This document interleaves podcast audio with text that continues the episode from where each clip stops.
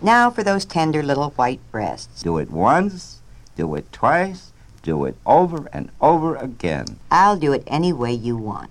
My one purpose in life is to please you. Hi there. I'm Brian Colin, and I'm the creator of Rampage, the arcade game, among others. And you're listening to the Pie Factory podcast with Sean and Jim. Unless I'm not supposed to say their names because the kind of stuff they put out there probably makes me think they want some anonymity. However, the fact that I misplaced, misplaced, mispronounced anonymity means that this whole thing is for shit, and I, that's why I probably shouldn't do intros.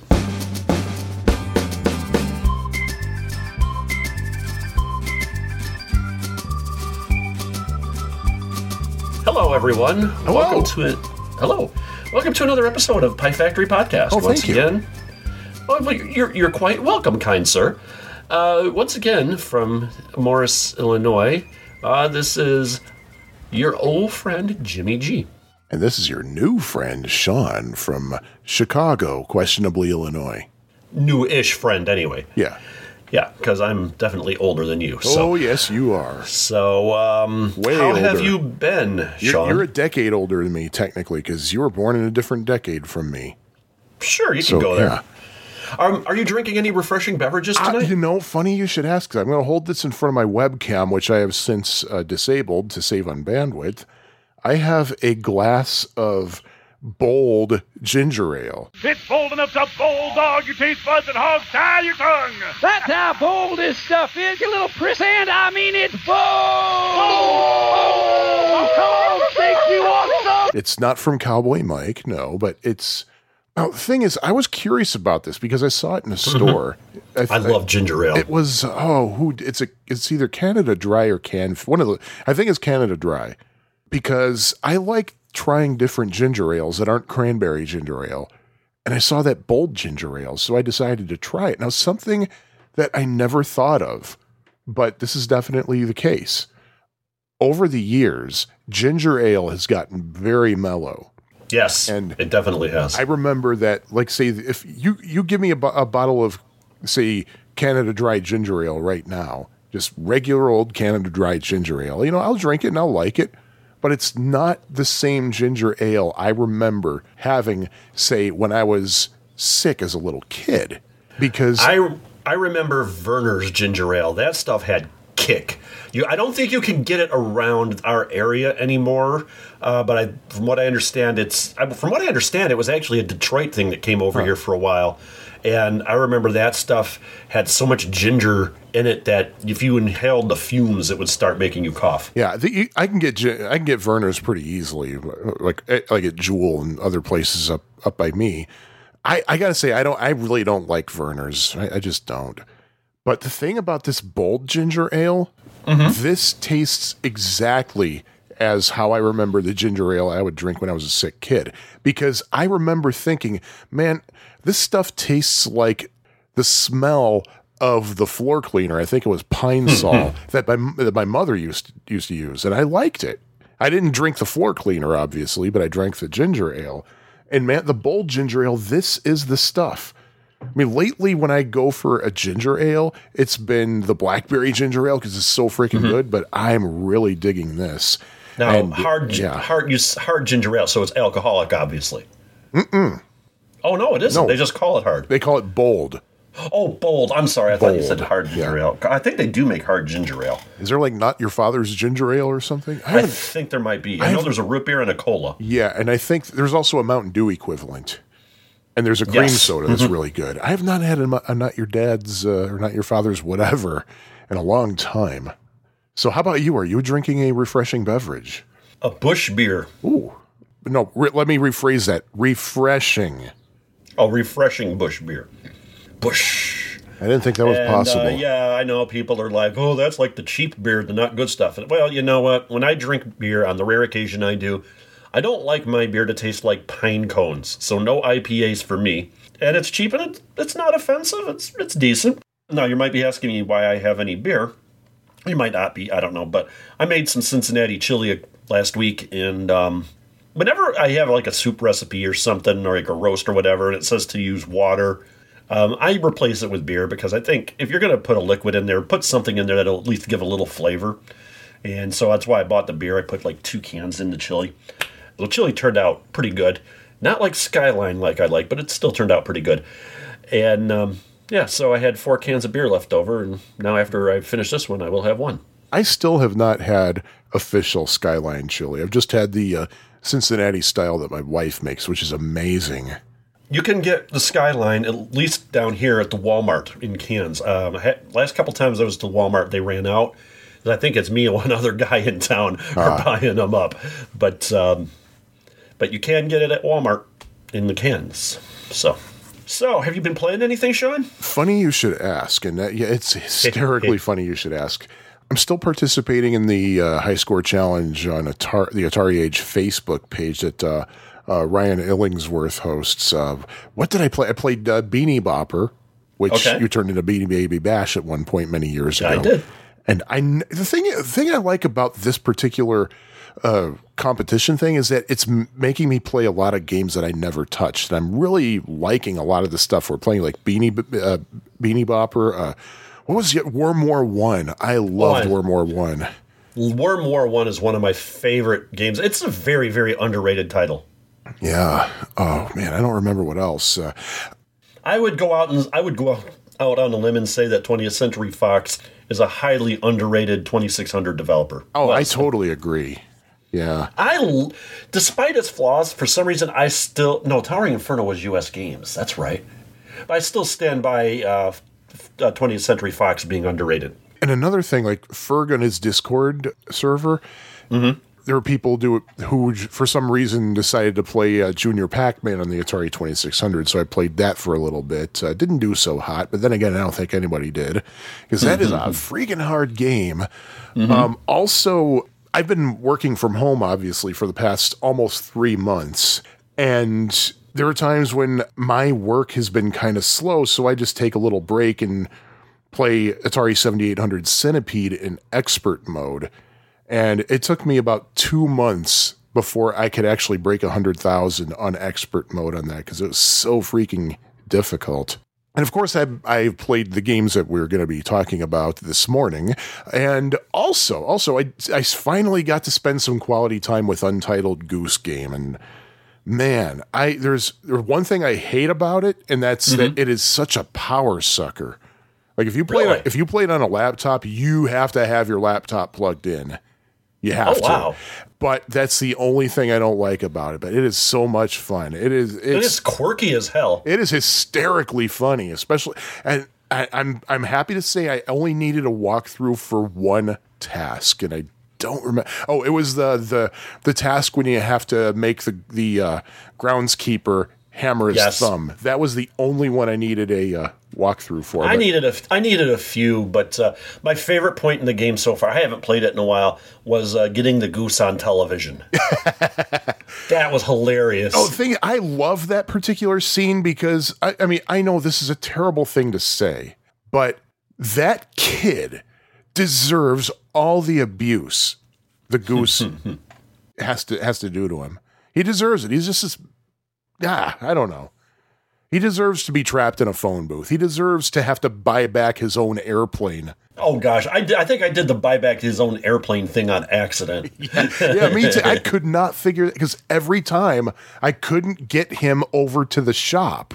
But the thing is, I think you have to somehow make him and the shopkeeper kind of You got to make eye distract them. contact. Yeah, Yeah. but man, that was that's fun. I'm I, right now. I'm I'm uh, one step beyond that. I'm on the screen where you're kind of going back and forth between two yards, mm-hmm.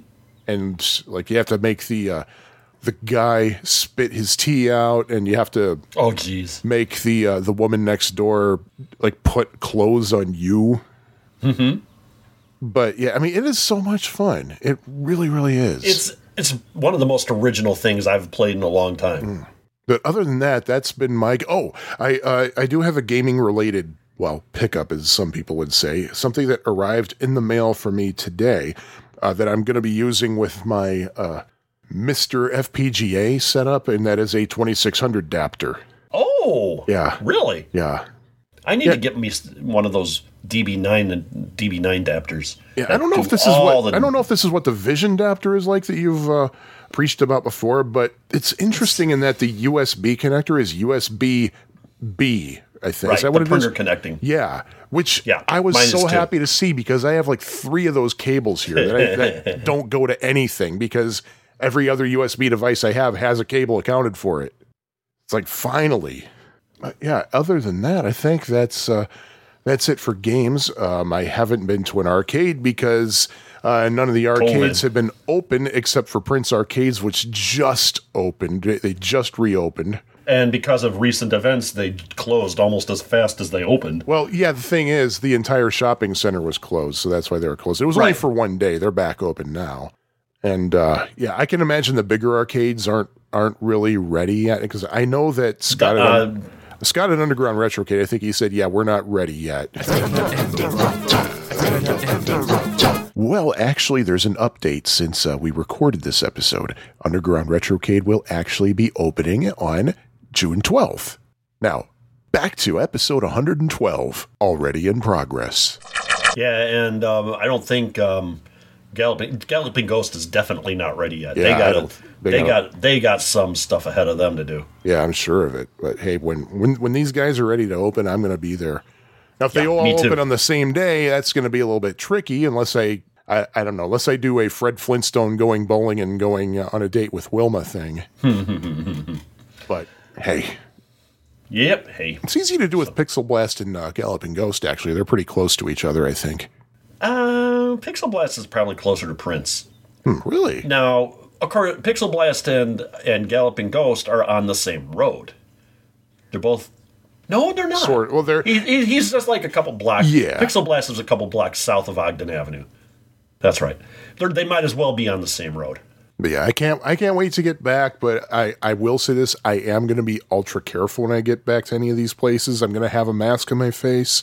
Mm-hmm. Probably gonna carry some uh, vinyl gloves with me just to be extra safe so I don't spread any diseases. I'm going to slather myself head to toe in hand sanitizer. Yeah, and I'm and I would not be surprised if they all had hand sanitizer right there. on Like before uh well, bef- the Ghost always does. Yeah. The Ghost has hand sanitizer at the front, but I think they're going to probably have more of it available. Yeah, it's like, yeah, this is serious stuff. We got to be careful out there. So, yeah, when they're ready, I will be ready. And thank God my parents don't listen to podcasts because my mother would be like, yeah, but he's not ready to come see us, is he? Don't get me started. It's like, yeah, it's like, yeah, you, yeah, dad's 80 now. And, um, yeah, I don't want to give, it, yeah, he's 80 and he has COPD. I don't want to risk potentially spreading COVID 19 to him that I might not know that I have. So I didn't know your dad was 80. he He's than just turned dad. 80. Fascinating. But then again, you I was going to say late bloomer, but you do have an older brother, so Yeah, my older brother is 10 years older than me. yeah. So it, I guess it's not surprising. I think he's older than my dad by only like three years, three or four years. Wow, our parents are getting old. How about You might you? be one. What about me? How about, how about you in gaming and stuff? Okay. I regret to inform everybody that, yes, with everything going on, with me being out of work, which might change soon, and with um, COVID 19 and the stay at home and, and all that, I started playing World of Warcraft again. Oh boy. Yeah, and uh, it doesn't help that my uh, cousin, who's been playing it for years, actually he played started playing it before I did, and he still plays it. He got me into it and got me started, so I started with a bunch of like good new equipment and gold and stuff, so I had an advantage. Still didn't really make the game much easier for me because I'm not much of a statistician. I think that's the right word. So there's that. Haven't been playing much of anything else really, other than the games we're talking about. Yeah. That's pretty much been my uh, forte, if you will. You're loud? Yes, my That- loud. That's what forte means. It means loud. Uh huh. I was actually talking about Will Forte, you know, the guy from Saturday Night Oh Live. yeah, yeah. And he produced Yeah, yeah, uh, yeah. that '70s show. Yeah. Yeah, I've been talking about, I'm meaning about him because he, I've been playing World of Warcraft with him. Huh.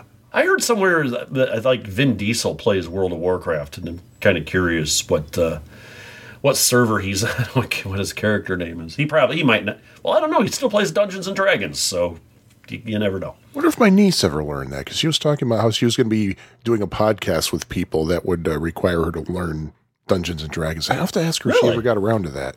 Your sister? My niece. Oh, your niece. I'm sorry, your niece. Wow.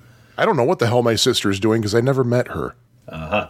nor do I know that she ever existed Oh, right. On account of my parents never told me about having a sister. So Okay. So if there's something you know, then Well, I hate to say it, but no. At any rate, so that's pretty much all I've been up to, other than also watching a lot of YouTube. But well, as far as news goes, let's just roll the theme out right away and get this done with. oh no. You know the theme. You know the theme I'm talking about. Hyde, you know the one. All let's right, get Hyde. it going. This week in Robotron. Okay, John Champeau of Champ Games. Oh, Champ Game. I love Champ Games. Yep. Uh, put out a nine level, maybe it's a 10 level demo of the, a new title that's going to be released for the Atari 2600 next year because they got oh other yes, yes. projects, other projects they're finishing up first. And yes, it's Robotron Yep. for the Atari 2600. Um, it's flickery, but nothing out of line. Nothing that's not nothing that's terrible. It's not Pac-Man level of flicker. Seriously, if this were out now as it is, I even though I have the 7800 Robotron, I would buy it. Oh gosh, me too. And it's uh, dual joystick controlled. You can do dual or single.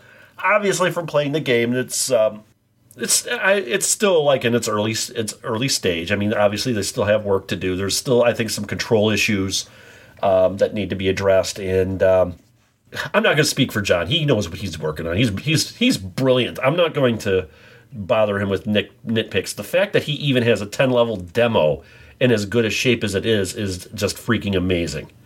So, yeah, so Robotron is coming for the Atari 2600 Man, which is awesome. Like I said, there's a 10 level demo. You can get it on Atari Age. Link in the Uh, show notes. Link in the show notes. And there are several videos on YouTube uh, demonstrating it. Uh, just be aware because of the way that uh, the game works, the video might not be the greatest. You might only see like partial characters because of the flickering of the Atari 2600. But um, having played it, I'm like, wow. This is something I thought I would never see achieved on the 2600 ever. I kind of hoped that the, one of the games he's almost done with, I don't think he released yet, Zookeeper. Um, Oh, I kind of figured Zookeeper we would see either the prototype for some time because Atari was working on it, and there's been the sound files have been have been found and a video of the character animation. So they were working on it, and who knows how complete it was. So I knew Zookeeper, as technical as it is, was going to be released someday, but uh, Robotron was just out of left field. I mean, they did make a prototype version for the Atari Graduate Computer add-on, which never saw the light of day. Supposedly, one person who saw it at a trade show said it was the most flickery thing I've ever seen. but um, I can't, it's, it's just a ten level demo, and I, I can't stop singing the praises of what they've achieved for a product that's not going to be ready to be released until next year. Yeah.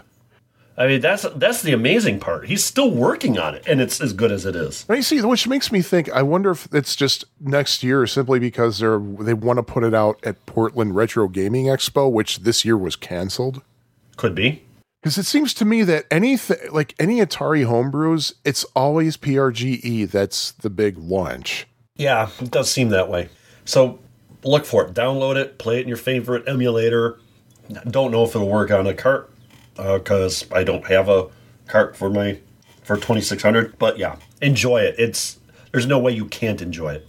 I just so happen to have my uh, 8BitDo uh, SN30 Pro Plus. I was able to map the left joystick on the um, on the controller to the to the left joystick in Stella, and the right joystick on the controller to the right joystick in Stella. So I had both. I was able to do two player at one time, Nice. or uh, two player, one player, two joysticks at one time. Oh man, So- what else is coming out uh, somewhere down the line? I don't I don't know if there's any kind of release date on the horizon, but a work in progress. Atari 7800 Pac-Man collection revised for the XM. Did you see that video? I don't remember if I showed I might have. It's been a while. Oh my god. I can't believe the XM is finally going to be coming out. They're they're in the final stages of Yeah. it. They're, it's really moving forward Yeah. now. They're in the developers' hands right now. The developers, like the, the developer copies, are out there, mm-hmm. obviously. And oh my God, the P- Pac Man, coll- it's stunning. It's basically arcade duplicate right down to the sprites, the maze layout. The only thing is because of the, the, the resolution and things, the entire maze doesn't fit on the screen. So there's mm-hmm. a tiny bit of scrolling, not junior Pac Man level of scrolling, but like just like, say, the upper eighth of the screen, for example, might scroll off, but that's it. I think Ms. Pac-Man on the Genesis was like that. Yeah. Oh, yeah. This is yeah. And there was someone who kind of who posted a criticism on YouTube. Was like, yeah, this isn't really Pac-Man though because now the screen scrolls, which throws off the entire strategy. No, it does not. No, it does not. Uh, the only way you're not going to be able to see, say, all four of the monsters is if any of them are on, say, the very top row of the maze. And even wi- all the way up there, that's not going to, it shouldn't affect your strategy, really. At least not that much. But it was just absolutely stunning. It's pretty much like the, uh, in terms of game variations, it's pretty much like his previous Pac Man collection for the 7800. It's got Pac Man, uh, Ms. Pac Man, Hangly Man. Uh, I think Ultra Pac Man. It's got it's it has all those uh, weird variations on it, but they are like arcade perfect. The XM sounds are almost hundred percent arcade perfect, and it's it's just mind blowing. It's mind blowing. And uh, the thing is, I think Bob said that you don't need an XM to play it. The XM will be basically for the enhanced sound, but you can play you can play it on an unenhanced 7800. It'll just use the TIA chip. Even then, that's going to be just Peachy.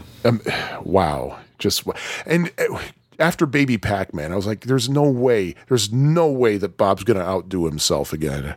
Man, every single time I say that, every time. Yeah. I guess my only criticism is I was kind of hoping they would go for some sort of a different game other than Pac Man first. Something that hasn't been done uh, for the XM.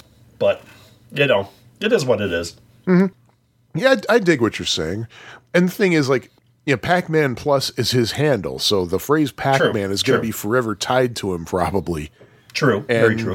Yeah, and as long as Namco does not respond to him at all, despite his numerous attempts to get their blessings, he's going to keep doing Pac-Man stuff. I think. Mm-hmm. I mean, he's got other stuff that he's working on too. Like he's he has, Yeah, he's always got like a bunch of projects. yeah, I think he's got like an original game he's working on for the 7800. I forgot what it's called. That's been in progress for a long time. uh, Resolve. Resolve. That's it. Yes. That's one. I think it's like a top-down like zombie game. Except it takes place in a city and it's got like Yeah. roads and stuff in it, which really looks fun. I know he's been trying to work on Defender. yes. Yes. I'd like to see somebody do Moon Patrol for 7800. That would be really cool. No, I want to see somebody take uh, Bonk and do Mm-hmm. enhanced sounds on that for the XM or for the Pokey. Bonk. Is that what's? It's graphically amazing, but the sound could be better, and it's probably Yeah. the best that Ken could have done with the Tia chip. True.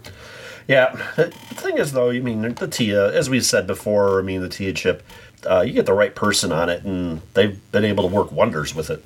Oh yeah, yeah. I mean, she's just freaking berserk on the seventy eight hundred. Berserk and friendly, Hell, frenzy, think- friendly. Hmm, no, Frenzy, yeah. I think Asteroids on this tw- on the 7800 has really excellent sound. oh, I love the sound. Like you have those little.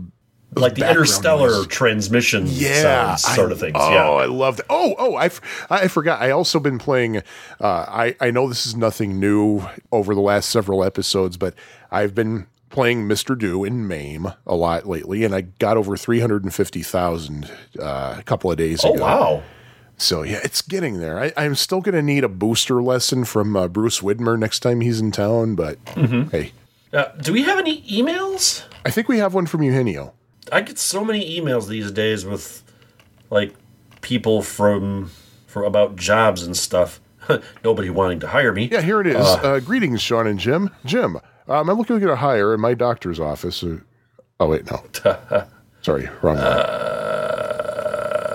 yeah, we do have. It's uh, from May 4th. We might want to May hold off on it until uh, later. Okay, yeah, let's uh, let's hold off on that until the end because, as per usual, he's talking about the games that we're talking about today, which is awesome. Yes. So, um, I think with that we should probably just jump right on in. What do you think? Yeah, let's jump right on in. So, which game do you want to jump right in on? Uh, let's do uh, Daytona USA. Oh, I was setting you up. Sure, we can talk about Well, Daytona. okay, if you really want to. uh, No, no, no. Okay. We'll do this because that way I can when you're talking, I can mute the microphone and put my fan on and get some delicious cool air. So, okay, Daytona USA was released in 1994 by Sega. Da- Daytona USA was released in 1994 by Sega. Sega. Even though I've seen some reports saying that it was released for a little bit in 1993, the copyrights on the game does say 1993. But um, so this game is a driving game, duh. So you got a steering wheel, your accelerator pedal, brake pedal, gear shift, game start button.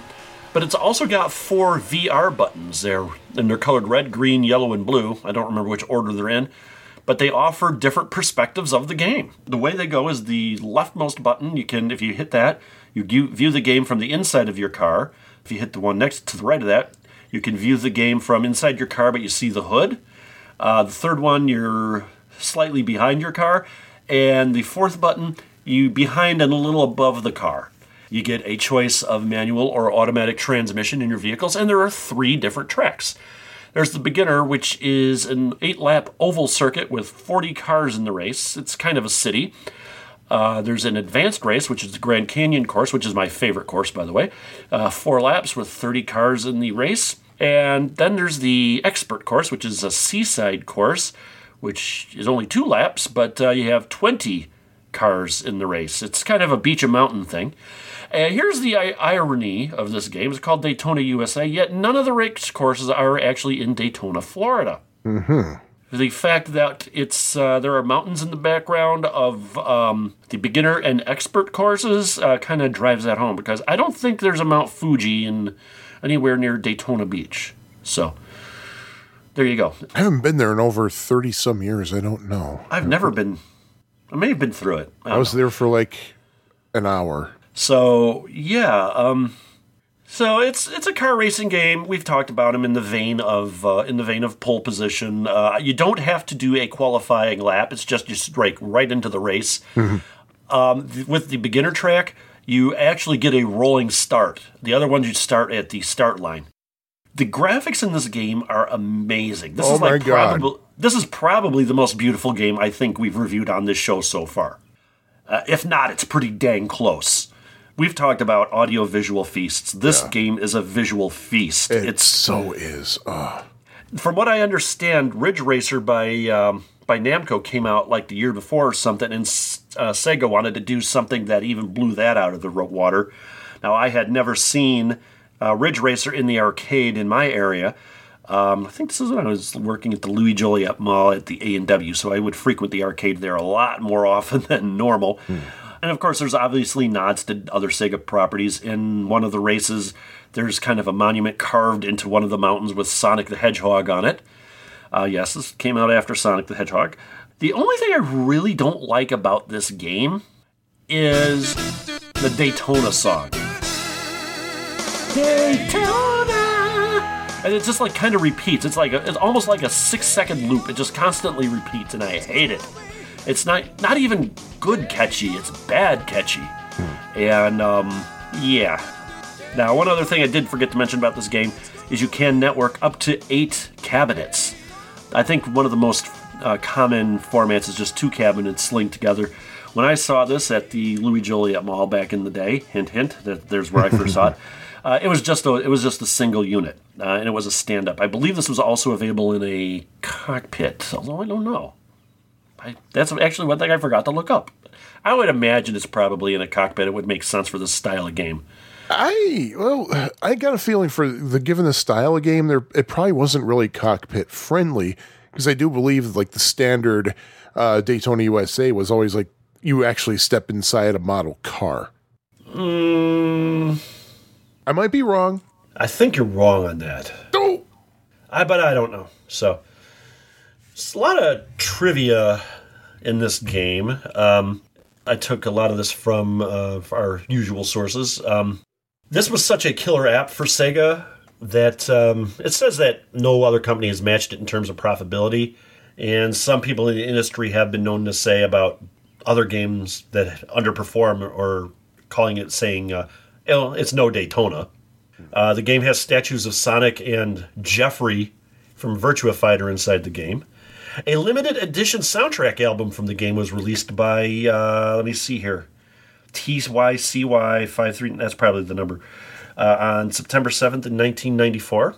There is a time attack mode in the game. If At the transmission select screen, if you hold the start and press the accelerator, uh, you can get to it. In uh, Then you only the cars controlled by players are shown in action. If, if you score high enough to rank in the mode, the letters TA for time attack will be next to your, to your score in the ranking table.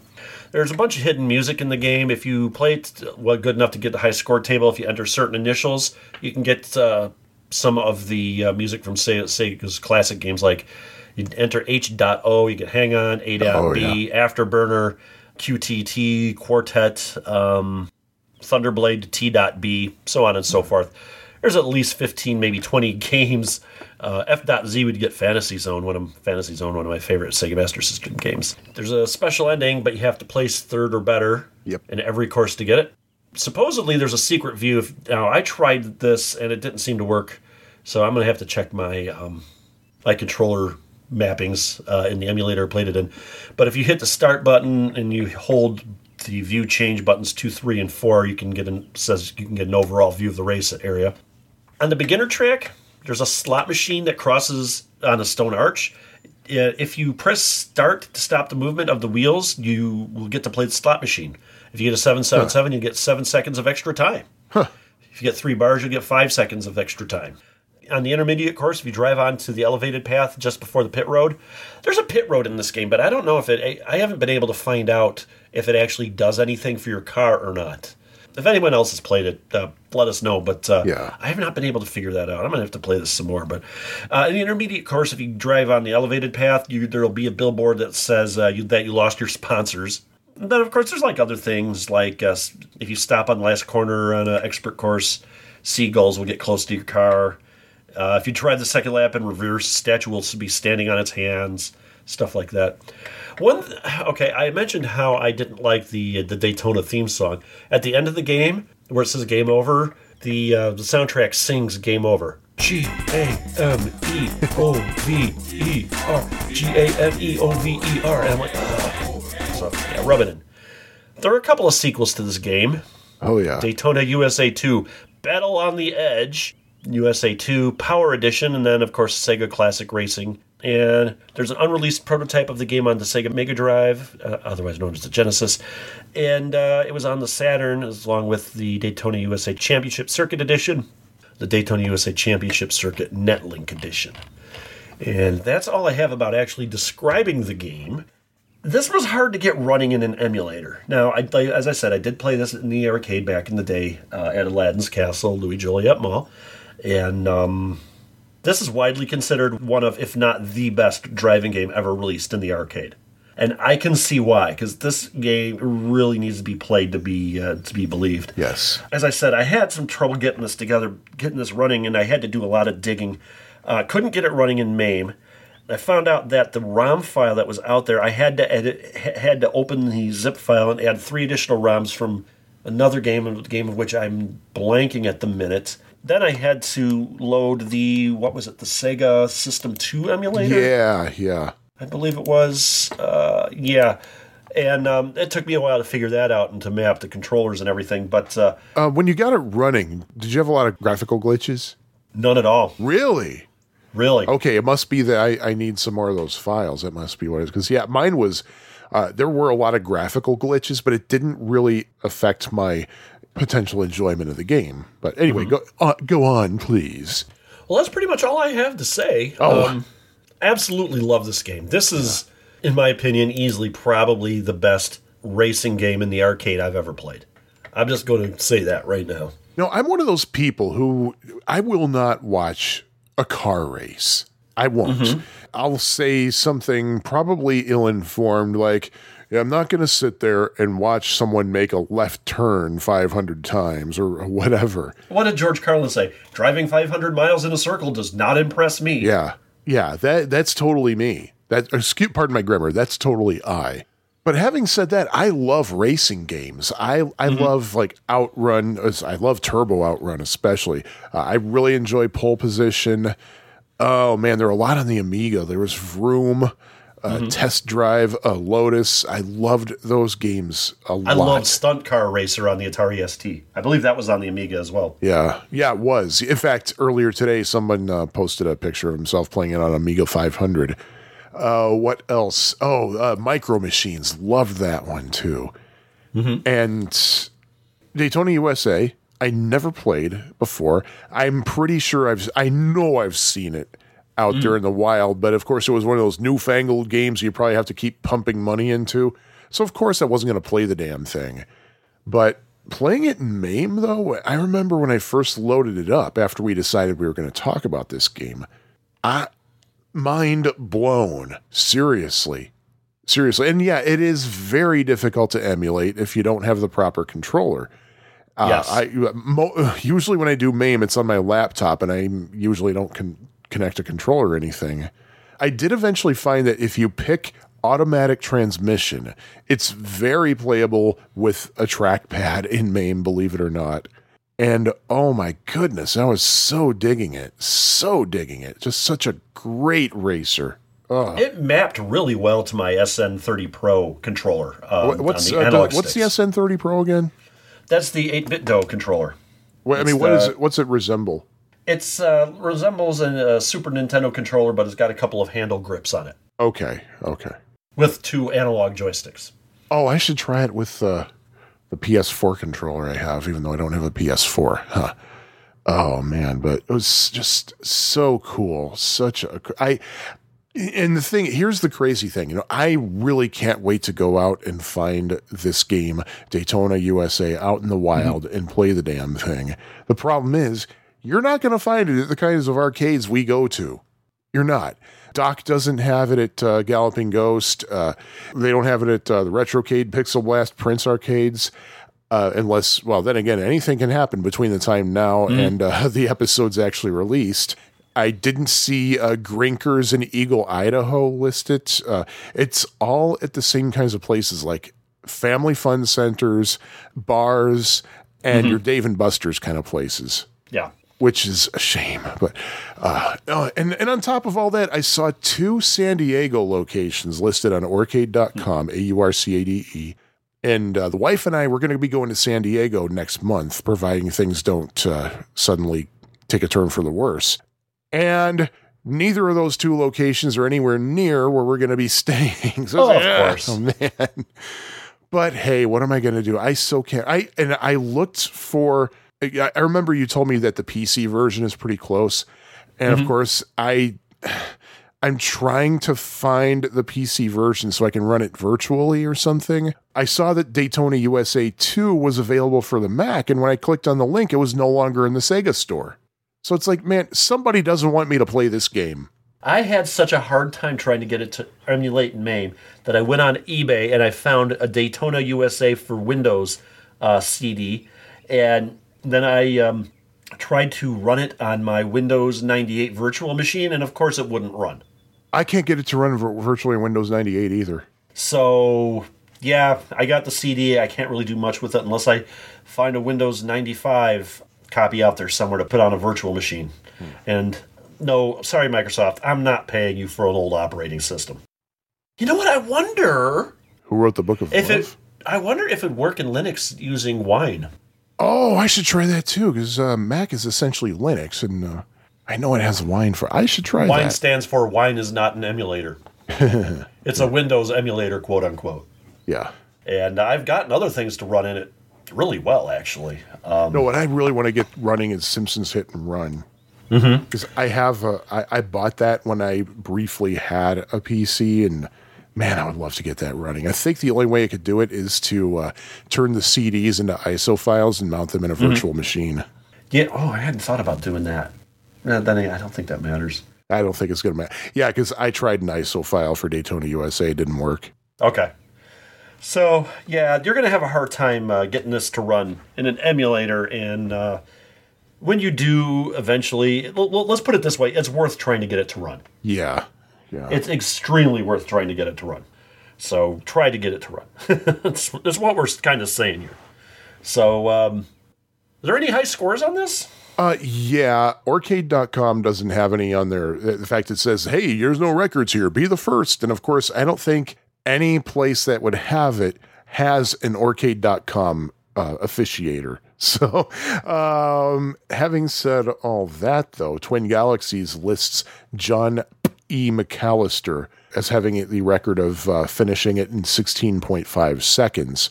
And uh, that was submitted on May 17th, 2020. So just a couple of weeks ago from when we're recording this, specifically time attack mode. Time attack mode. Yeah. Nice. So I guess at this point, I thought I was going to talk more about this game because this is such a great game. but It- oh, man. It's it. The thing is, it at its core, it's basically just a racing game. But everything it does, it it's like out. It's like well, not even really. I was going to say Outrun. It's dialed better up to eleven. Yeah. it's not even in the same league as those. This is like next gen stuff. It really is. And man, what I would love to do is just play this on our living room TV, our 40 inch uh, thing. I, I know, I know 40 inches is small. We don't like big TVs, but, uh, and, and just sit right in front of the TV because man, you really feel like you're going somewhere when you play the game. Oh God, yes. I, I'm surprised I wasn't getting uh, motion sickness from this. this is a problem I have when I play games like Half Life 2, especially the driving sequence in that, and driving sequence and boating sequences in that game. So I'm going to ask you, and I think I may already know what you're going to say to this, but uh, what are you rating this game? I'm rating this four out of five continues for now. Uh, I can't, I don't feel I can give I so want to give it five, but I don't feel qualified to give it a five at this point because I've only been able to play it in emulation with very limited uh, settings. Like I can, o- right now, I can only play, uh, say, an automatic shift car and with, uh, whatever I have at my disposal. I, I actually looked into because I did some googling and stuff, and I found that people were using uh, Logitech racing controllers for this. So it's like, oh, okay, I'll just order a Logitech racing controller, and then I saw how much those damn things cost. they cost like three hundred bucks. I was like, no, I'm not playing. I'm not paying three hundred freaking dollars. Uh, Thirty bucks, sure. Three hundred, uh, uh, uh. Especially not for a just just so we can do some research for a podcast. And then again, I'd probably play it a lot more. but no, I am not. No, no, no, no, no, no, no, no, no, no. The one thing I love about this game, uh, and which I think I love the most about it, is if you consider the option between manual and, tr- and automatic and the three race courses, there's like six options there. But then you have the VR buttons, which changes the view of the vehicle, which adds a totally different dimension Yeah. of play. You can be playing the same course, but you hit one of those buttons and it's suddenly new. And I think that feature alone makes this game worthy of a five. Like I said, I think this is the best racing game I've ever played in the arcade. Yeah, and I do want to reserve the right to up my score to a five when I eventually get to play the game properly. I will uh, make that reservation for you. So just make sure you show up on time for your table. Okay, all right, all right. So, so yes, uh, definitely try to get this one running. You will not regret it. You might have to do a lot of googling, but you will not regret it. I think with that we should ro- move on to uh, bump and jump. Oh, shouldst we now? Yes, we shouldst. Okay. Ah, bump and jump. Aha, bump and jump. Huzzah, bump and jump. What? Okay, what did we come up with a intro s- say, saying for uh, 2020? I think we're just winging it. All right, flip, flip. Oh, kind of like the birds behind you that I can hear. I love living out in the country sometimes. Yes, just like those birds. Yeah, just like the Boyds. Uh, bump and jump. Uh, now, I'm probably going to be butchering some Japanese nameage here, but I don't care because I'm trying. I mean, I do care, but I am trying. Uh, Bump and Jump was made by Nihon Bussan uh, AV Japan, uh, the same company who made Burger Time, by the way, for Data East. And uh, the game was released in November of 1982 by Data East, and in North America, it was released by Bally Midway. And by the way, the Data East version came as both a standalone game and uh, part of the uh, Deco conversion system, uh, the famous cassette tape conversion system, I believe. Uh, fun fact in Japan, Bump and Jump was called Burnin' Rubber. Burnin' Rubber. I'll talk about the controls. Uh, the control for those of you who never played this, uh, this is uh, a eight way joystick, and it is an ambidextrous eight way joystick because on either side of the joystick you have jump buttons except on the Burnin' Rubber cabinet in which the joystick is on the left. I don't know which buttons are which, but there's a pair of red buttons in the middle, they're rectangular, and a pair of rectangular green buttons on the right. Uh, I one of one of those has got to be a player one, one of them's got to be a player two. I don't know what the the other two are, but that's what it has. But uh, bump and jump. Um, I'm gonna be honest. I have never. I was. I never familiarized myself with bump and jump until just the past few years because I never played it in the arcades when it was first out. I've heard of it. I never played the home versions, but I've heard of it, of course. So I'm going to assume that other people have never perhaps played it before or seen the gameplay, but it is a top down racing game that it kind of looks like Turbo in that regard. And uh, the player controls a red car, and your goal is to complete the level or pattern. Uh, and each level or pattern represents a season. Like when you finish one pattern uh, during the bonus countdown and everything, the screen will tell you coming up next summer, coming up next winter. If I might add here, I think that calling each level a pattern makes a lot more sense than calling a level a rack, but that's just me. Yeah. Like in Solar Fox. Yeah, I'm surprised that in the American version it doesn't call it a rack because that's a Bally Midway thing. Oh, or is that a is that a Midway thing or is that a Namco thing? No, that's a Bally Midway. That was Solar Flo- Solar Fox was Bally Midway. Okay, all right. And basically, you got to avoid the edge of the road. If you get to the edge of the road, you go go off the road, you lose a life and you crash. You get three lives. And no, there's a bonus at some point. I. Uh, We've had, what, six weeks to prep for this, and I did not take the time to get to know what the frequency is of getting an extra life. Uh, but the reason it's called bump and jump is that those are your two defenses. You can bump into other cars, and your car can jump. Their car can jump provided that the car is going the speed of 100. Uh, I don't know what units it's supposed to be because it doesn't give a unit indicator. It just has the speed, it just has the numbers. I don't know if it's miles per hour, kilometers per hour. I'm just going to say miles per hour because, hey, I'm so Americentric, right? So let's just say it's 100 miles an hour is the minimum speed in which the car will jump. It will not jump if you're going slower. And by the way, the maximum speed, 220 miles per hour. And every time you jump or bump, your speed docks a little bit. Uh, and oh, here's something interesting that I only recently figured out. Well, I didn't figure out, I learned and I tried. Uh, you can actually warp to the other side of the screen in mid jump. Say, if you're on the left side of the screen and you jump and you keep moving left, you'll come out of the right side of the screen. Huh. Which is very interesting, but also very risky. I, c- I could never do it successfully. I always lose a life because uh, I always land off the road when I do that. Uh, it's ve- yeah, you got to know when to time that. Uh, and here's the thing uh, you bump and you jump, and uh, you can score points by destroying other cars, either by running them off the road or into an obstacle, or landing your car on them by jumping on them. Also, speaking of the jump, because this is a bird's eye view, it can be kind of hard to tell when you're going to need to jump because at some point down the road, there's going to be a waterway that totally breaks your path, and you have to jump over that thing. And because you're going so fast and you don't get to see, uh, you don't have very much peripheral vision in this game, there's a little exclamation point that flashes and you get a warning sound when you're going to need to jump or when it's a good idea to jump at least. And uh, you got to be ready to do that. Jump over the uh, waterway. Each pattern has at least one waterway. And um, there you go.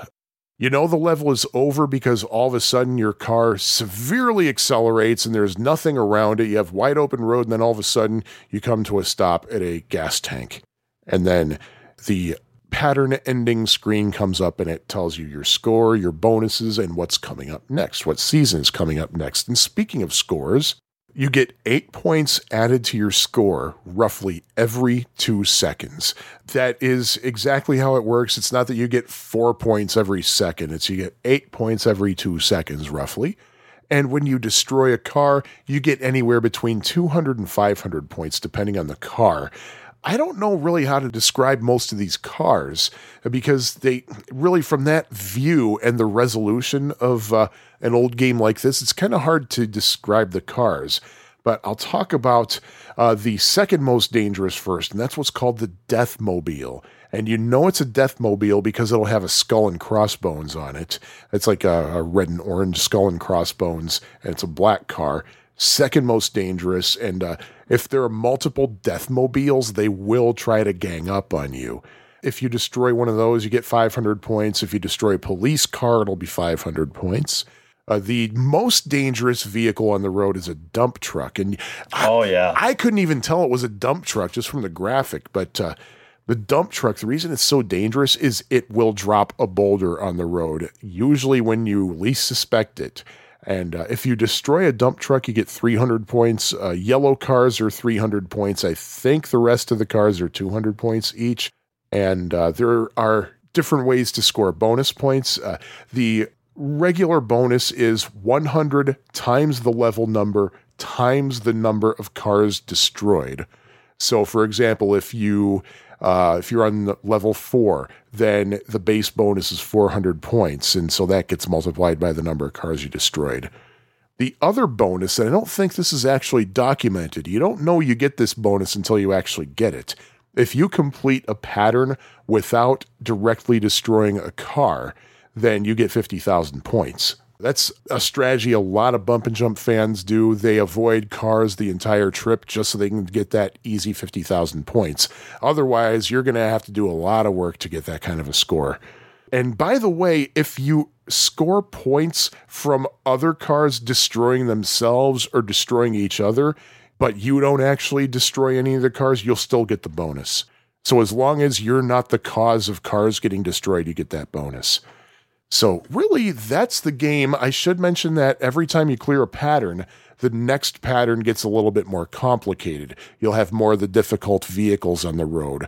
Uh, you'll have more things to jump, more obstacles lying on the road, like more boulders and things lying on the road, more waterways.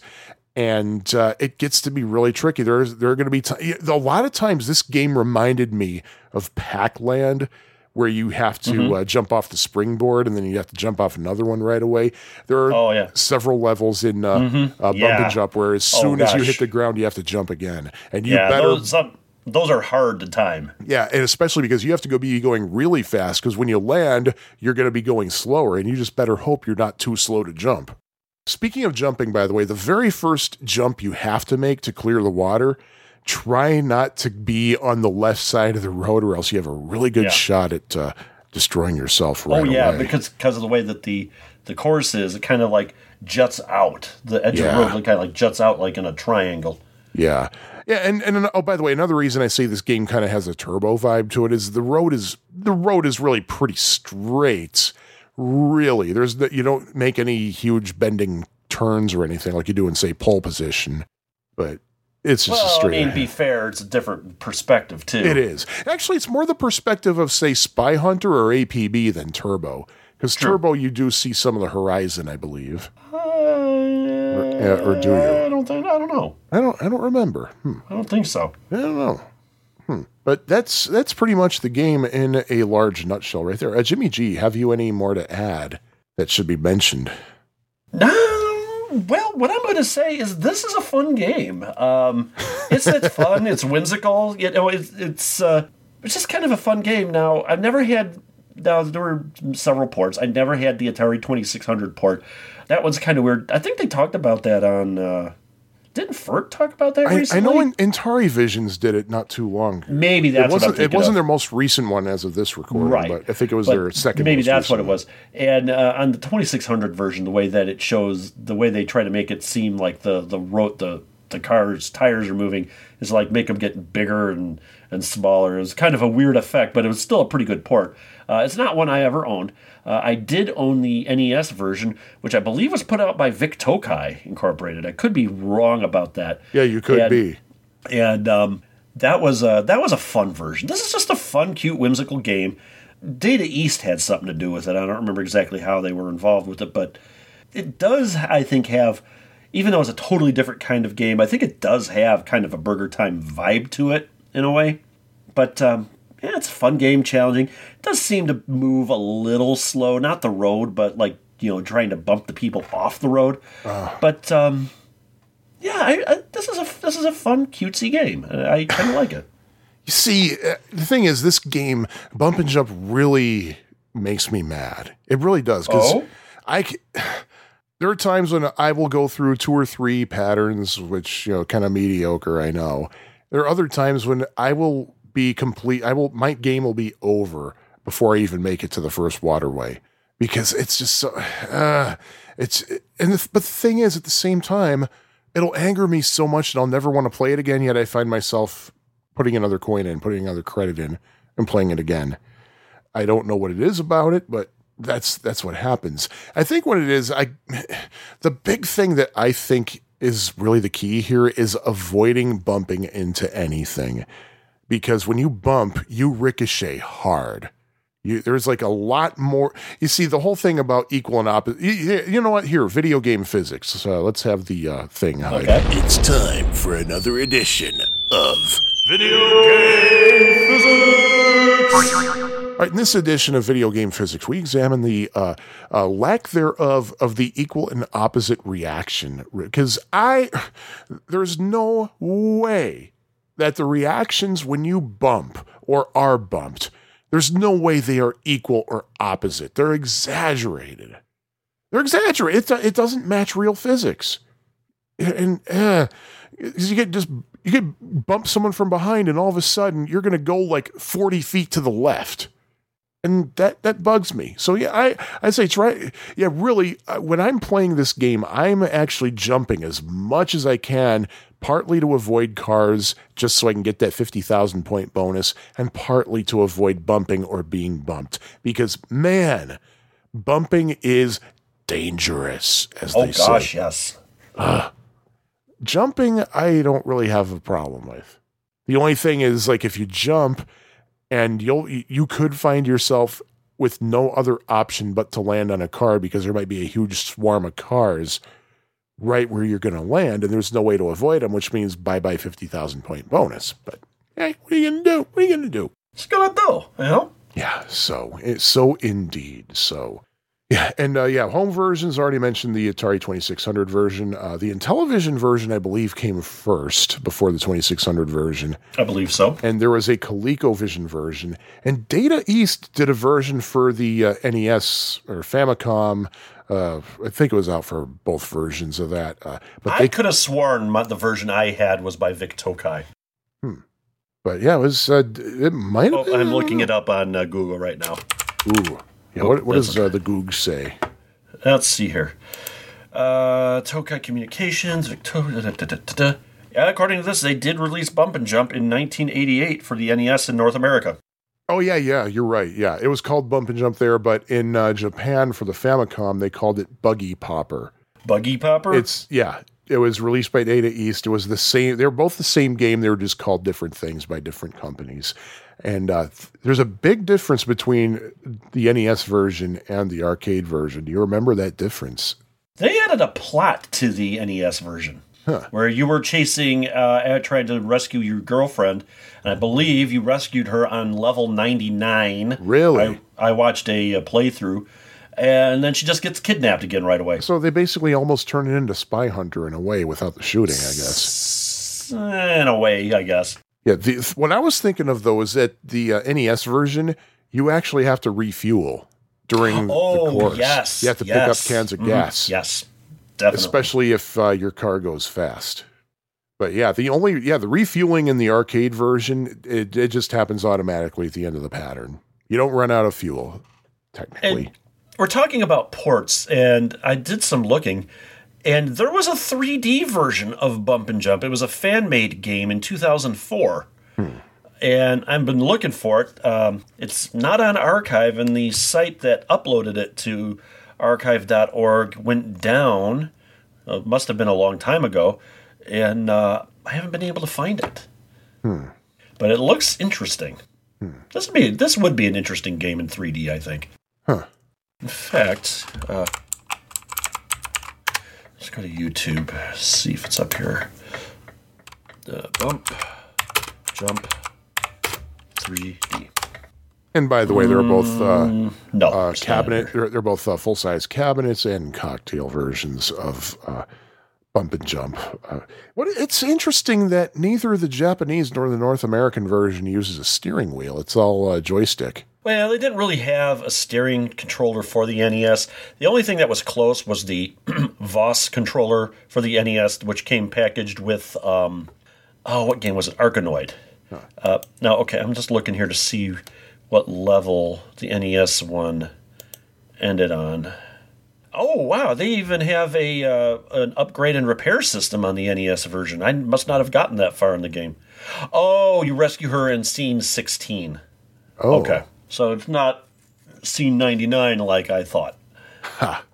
So, yeah. Like, like I would be able to get to scene 16 anyway. So it might as well right. be 99. So, okay. Well, that's I when you use your. Game Genie. I never had a Game Genie. Ooh, look at you. Never Somebody, there's a Hackaday for a Game Genie for Atari 2600, I think. Really? Yeah. I think I saw that. Yes. I think I know what you're talking about. Yeah. about. If I can find that, I'll link that in the show notes, even though we only talked about it for like half a second. Yeah. Uh, Jimmy G, where did you first see and or play Daytona? You or no, uh, Bump and Jump, Bump and or, Jump. or Burnin' Rubber if you were in Japan. I don't know. I don't know where I first played this. If I was to guess, it was probably Putt Putt, but I honestly don't know. I do know I played it in the arcade back in the classic era, but this is just one game that I just could not tell you where I played it. I did not play this game at all in any way, shape, or form in the classic era. The first time I ever really played this was just a few years ago at Underground Retrocade. And Ah. so yeah. And I I think I got the fifty thousand point bonus once or twice.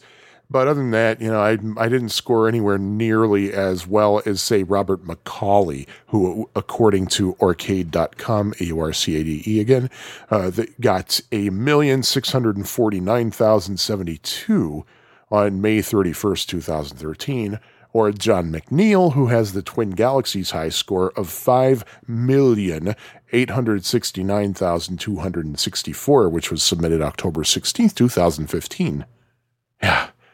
But yeah, I really, I, I don't know why I didn't fire up the 2600 version of it. I have it on my Harmony card. It's really pretty fun. I should try. I, hmm, maybe I'll do that as soon as we're done recording here. I'm, yeah, it's it's uh, really a fun arcade conversion, and I, in my opinion, probably no, well, maybe not the, the the only good one, but it's definitely the best uh, arcade conversion that uh, Mattel put out on the 2600, which Really? really not a hard mountain to climb. Is it What even better than version- Mattel's Burger Time? Dog crap is better than Mattel's Burger Time on the 2600. Really? Oh, yeah. yeah. I just play. I I played the Burger Time on the twenty six hundred not too long ago, like a couple of weeks ago, and man, I don't remember how I how I played it so much as a kid when I borrowed it from my next door neighbor. But man, it is excruciating. It takes Yeah. like it takes like four hours just to like make one burger. Oh my goodness. Yeah. Oh gosh, it's, it's freaking slow. I what did I? I tried messing with some of the settings in uh, Stella to try to like give me extra peppers or lives or something so that I could uh, get through, and nothing I tried worked. So I just plowed through it. It's only got like four levels, and the, you know we've talked about that version of Burger Time in ad infinitum. Don't play it. Just wait to see if uh, Chaotic Grill for the 2600 ever gets released because that's Oh, shaping up to be really good. Yeah, or get a 5200 8 bit or 7800 and get, uh, oh, I suddenly can't remember, a beef drop. Beef drop.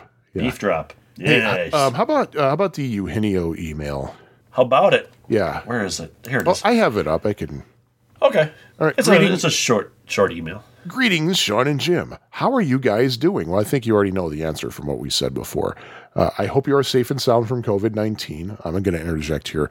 I if if I have it, I'm asymptomatic. My wife and I are so far okay, and I assume that you and your family are as well, Jimmy G. Yep. Things in my office remain unchanged. Same with me because nobody's been in our office for three months. yeah, our, uh, where I work, by the way, is Michigan Avenue, and there was a little bit of rioting on Michigan Avenue. Our building totally untouched, thank God. Good. Uh, anyway, uh, we're still doing telehealth visits for both the safety of the patients and ourselves. oh, I had a telehealth visit with my sleep specialist recently, and I'm doing really well. So, yay. Uh, anyway, sorry, Eugenio. Uh, as I write this, it does appear that we have a treatment that can be used for patients who are sicker and that is effective. That was really good news to read about. Let's hope that reduces the deaths associated with the virus. Oh, I wonder if it's that experimental treatment that's uh, there was some woman in Chicago who did who took it. She was they were just about ready to put her on a ventilator and they gave her this experimental treatment that's out and almost instantaneously she felt a huge difference and she was able to Was it the plasma normally. transplant? I don't know if it was a pl- I think it was a certain drug actually. Really? And she went through like seven days of treatment, and she was like, "Oh my god, this was amazing." But yeah, anyway, uh, let's switch gear though, so I can give you feedback on the two games you'll be discussing today. Uh, number one, Daytona USA. Hey, how did he know we were going in that order? How did he know? Uh, he's a doctor. You hit. Uh, that's yeah, but he's oh, that's right. He's an endocrinologist, which means he specializes in organs. The brain is an organ. Eugenio, get out of our brains. Yeah, let's go with that.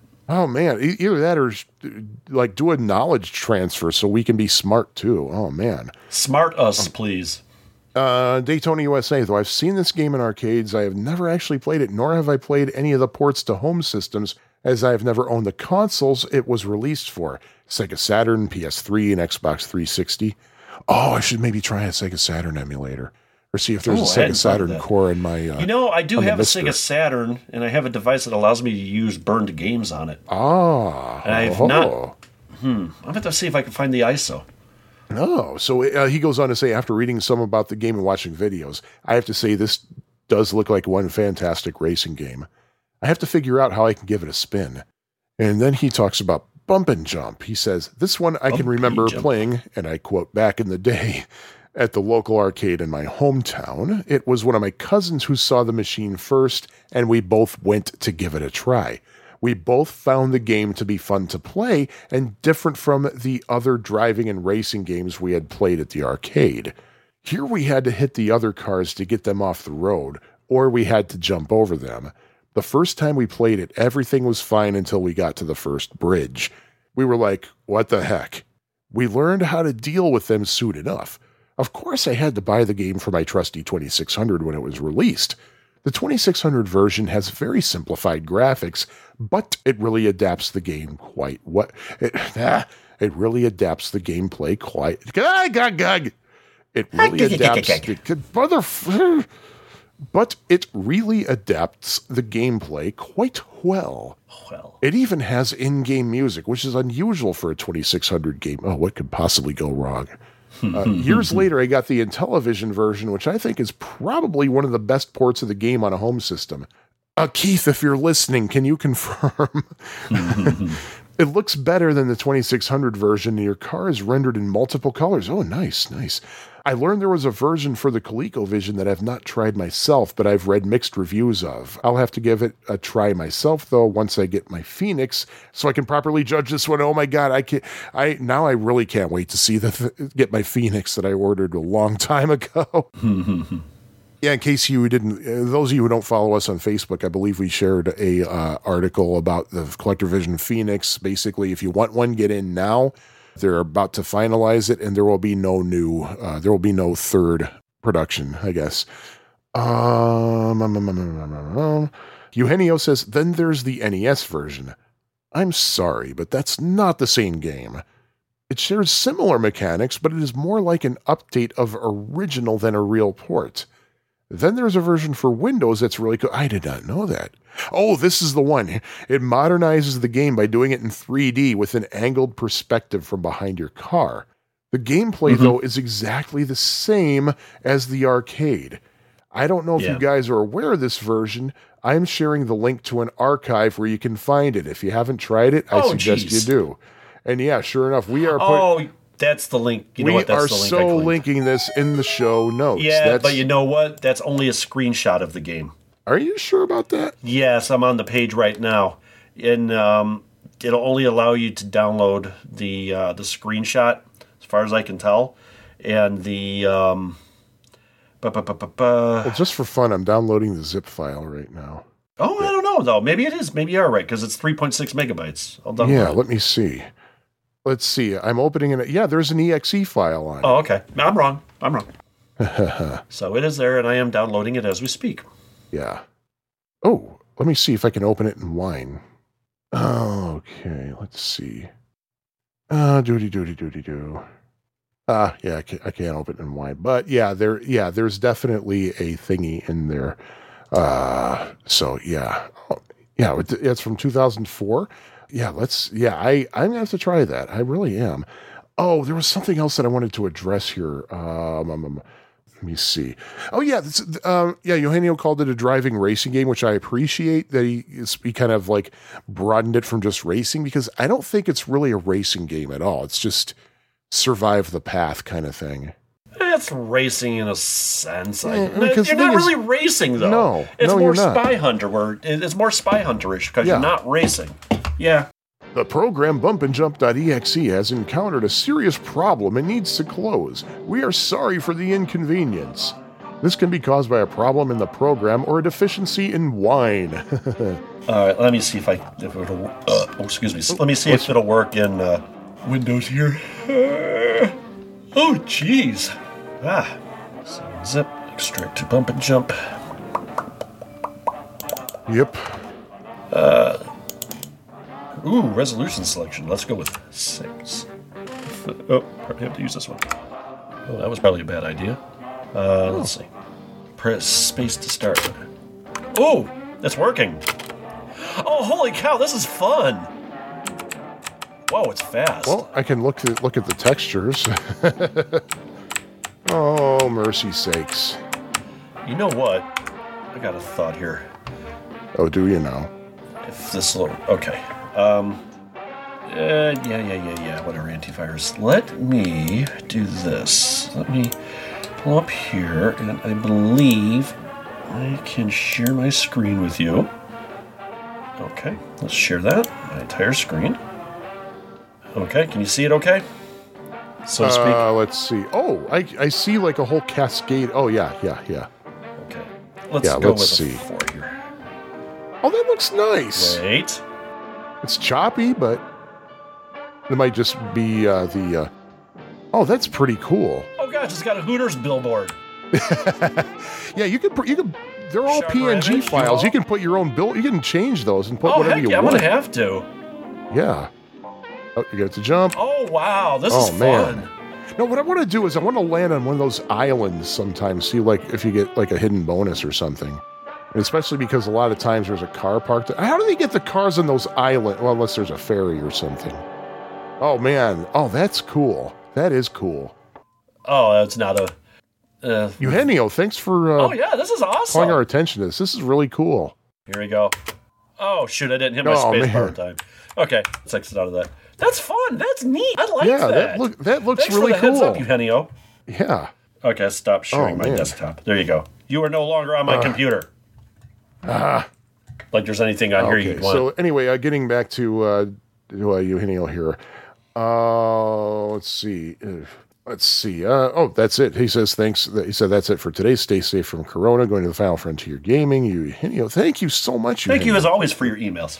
Yes, yes. Uh, but other than that, I, I do we have anything else we need to uh, mention here? No, except for maybe the theme, which we were having a hard time putting together. Oh yeah, the theme. Yeah, these were two games we were wanting to talk about for some time, and now that we talked about Yeah. them, we're glad we did. It's just we couldn't think of a theme that tied them together. yes, we could. Yeah, there is Tied a together there actually is a theme. Oh, come on. I think this ties it together perfectly. Because here is the thing. Here is the thing. Sega, who did Daytona USA, was once known as Nihon Goraku, or is it Gorak? I don't remember if there's a silent U in there. Bussan. And um, Bump and Jump was made by Nihon Bussan. So you have those two words in common from each of these two companies who made these games. And on top of all that, both games, you are controlling a red car. So there. And I did a very stern, big nod, just a one way nod with my head, kind of Muppet style. Okay, a bit of a, it's a bit of a stretch, There's the but it's a theme. theme. So yeah, and uh, here's what's not a stretch. The the not a stretch is that we are very very grateful for the following donors to Pie Factory Podcast on patreon.com slash Pie Factory Podcast. So thank you to all of the following. Thank you to uh, Keith Sheehan, Underground Retrocade, Mike Hat NJ, Mark Super, New Balance Stores Phoenix, Christian Williams, D. Alex, Lance Endries, Richard Valdez, Kurt Musgrave, Timmy Mack, PJ Steele, Art Guglielmo, Air Shack, Steve Steiner, Rory Coleman. Oh, by the way, speaking of Air Shack, I still haven't tried those TI games you told me to try on uh, my MiSTer. Uh, but uh, anyway, um, Steve Steiner, thank you. Rory Coleman, thank you. Franco Dragon, thank you. Kyle Eder, Atari Bytes, SNES Podcast, uh, Richard Grounds, Tim Foley, and Nate Lockhart. Thank you all so much. And uh, in the thank you meantime, uh, you can reach out to us. So we uh, we have an active Facebook page. Uh, we're also on MeWe, which I'm still trying to figure out. It's a, it's a, if you're used to Facebook, MeWe has takes a, has a lot of learning curve. I think. Uh, we're on Twitter at Pie Factory PFP. Our email address is piefactory at fab4it.com or something. Real quick, did we rate the game? Did we rate Bump and Jump? I did not rate. I'm going to rate it a three out of Okay. five. Continues. Sean Yes. rates it a three out of five. Jim rates it a four out of five. Oh, I liked it. I think it's a fun day, fun cutesy game. oh, oh. Do you know? That's it. but yeah. Anyway, that's uh that's bump and jump. Bump and uh, what are we uh covering for the next um what do we call it? episode? I think. Yeah, the next episode we're going to talk about Space Fury and Tac/Scan. Space Fury Tech and Tac/Scan. Oh, Ah, yes. What what could the theme be? Hmm. Ooh, Ooh, whatever could it be? So, what could it be indeed? so with that, we will let you all go. Uh, thank you for joining us again, and um, just a little reminder: um, we do welcome people friending us on Facebook. Just uh,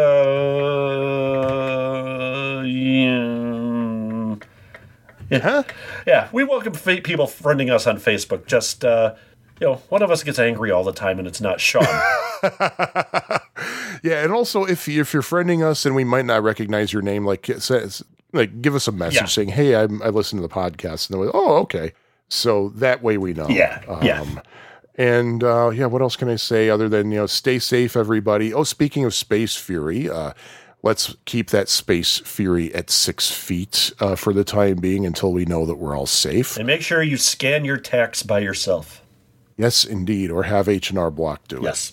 Does that count as a pun? I just said. Uh, I, yeah, I'll, I'll, judges, we'll allow it. Okay. All right. Good. Good. Good. Not a very good right, one, so but it's yeah. a pun. Yeah, Sean in Chicago, questionably Illinois. And Jimmy G, you know me, you love me, I hope you do. So, Yeah. bye bye. Toots. This episode of the Pie Factory podcast was edited and produced by Hyde St. Pierre. Opening and closing theme is The Happy L, composed by Sean Courtney. Love theme from Addenda and Errata was composed by Jim Goebel. Follow the Pie Factory podcast online via Facebook, on Twitter at Pie Factory PFP, or on piefactorypodcast.com. Support the show at patreon.com slash Pie Factory Podcast. Hear those sighs of happiness? Yes. Now I know I simply must wear my grass skirt. You sound like the farmer's wife.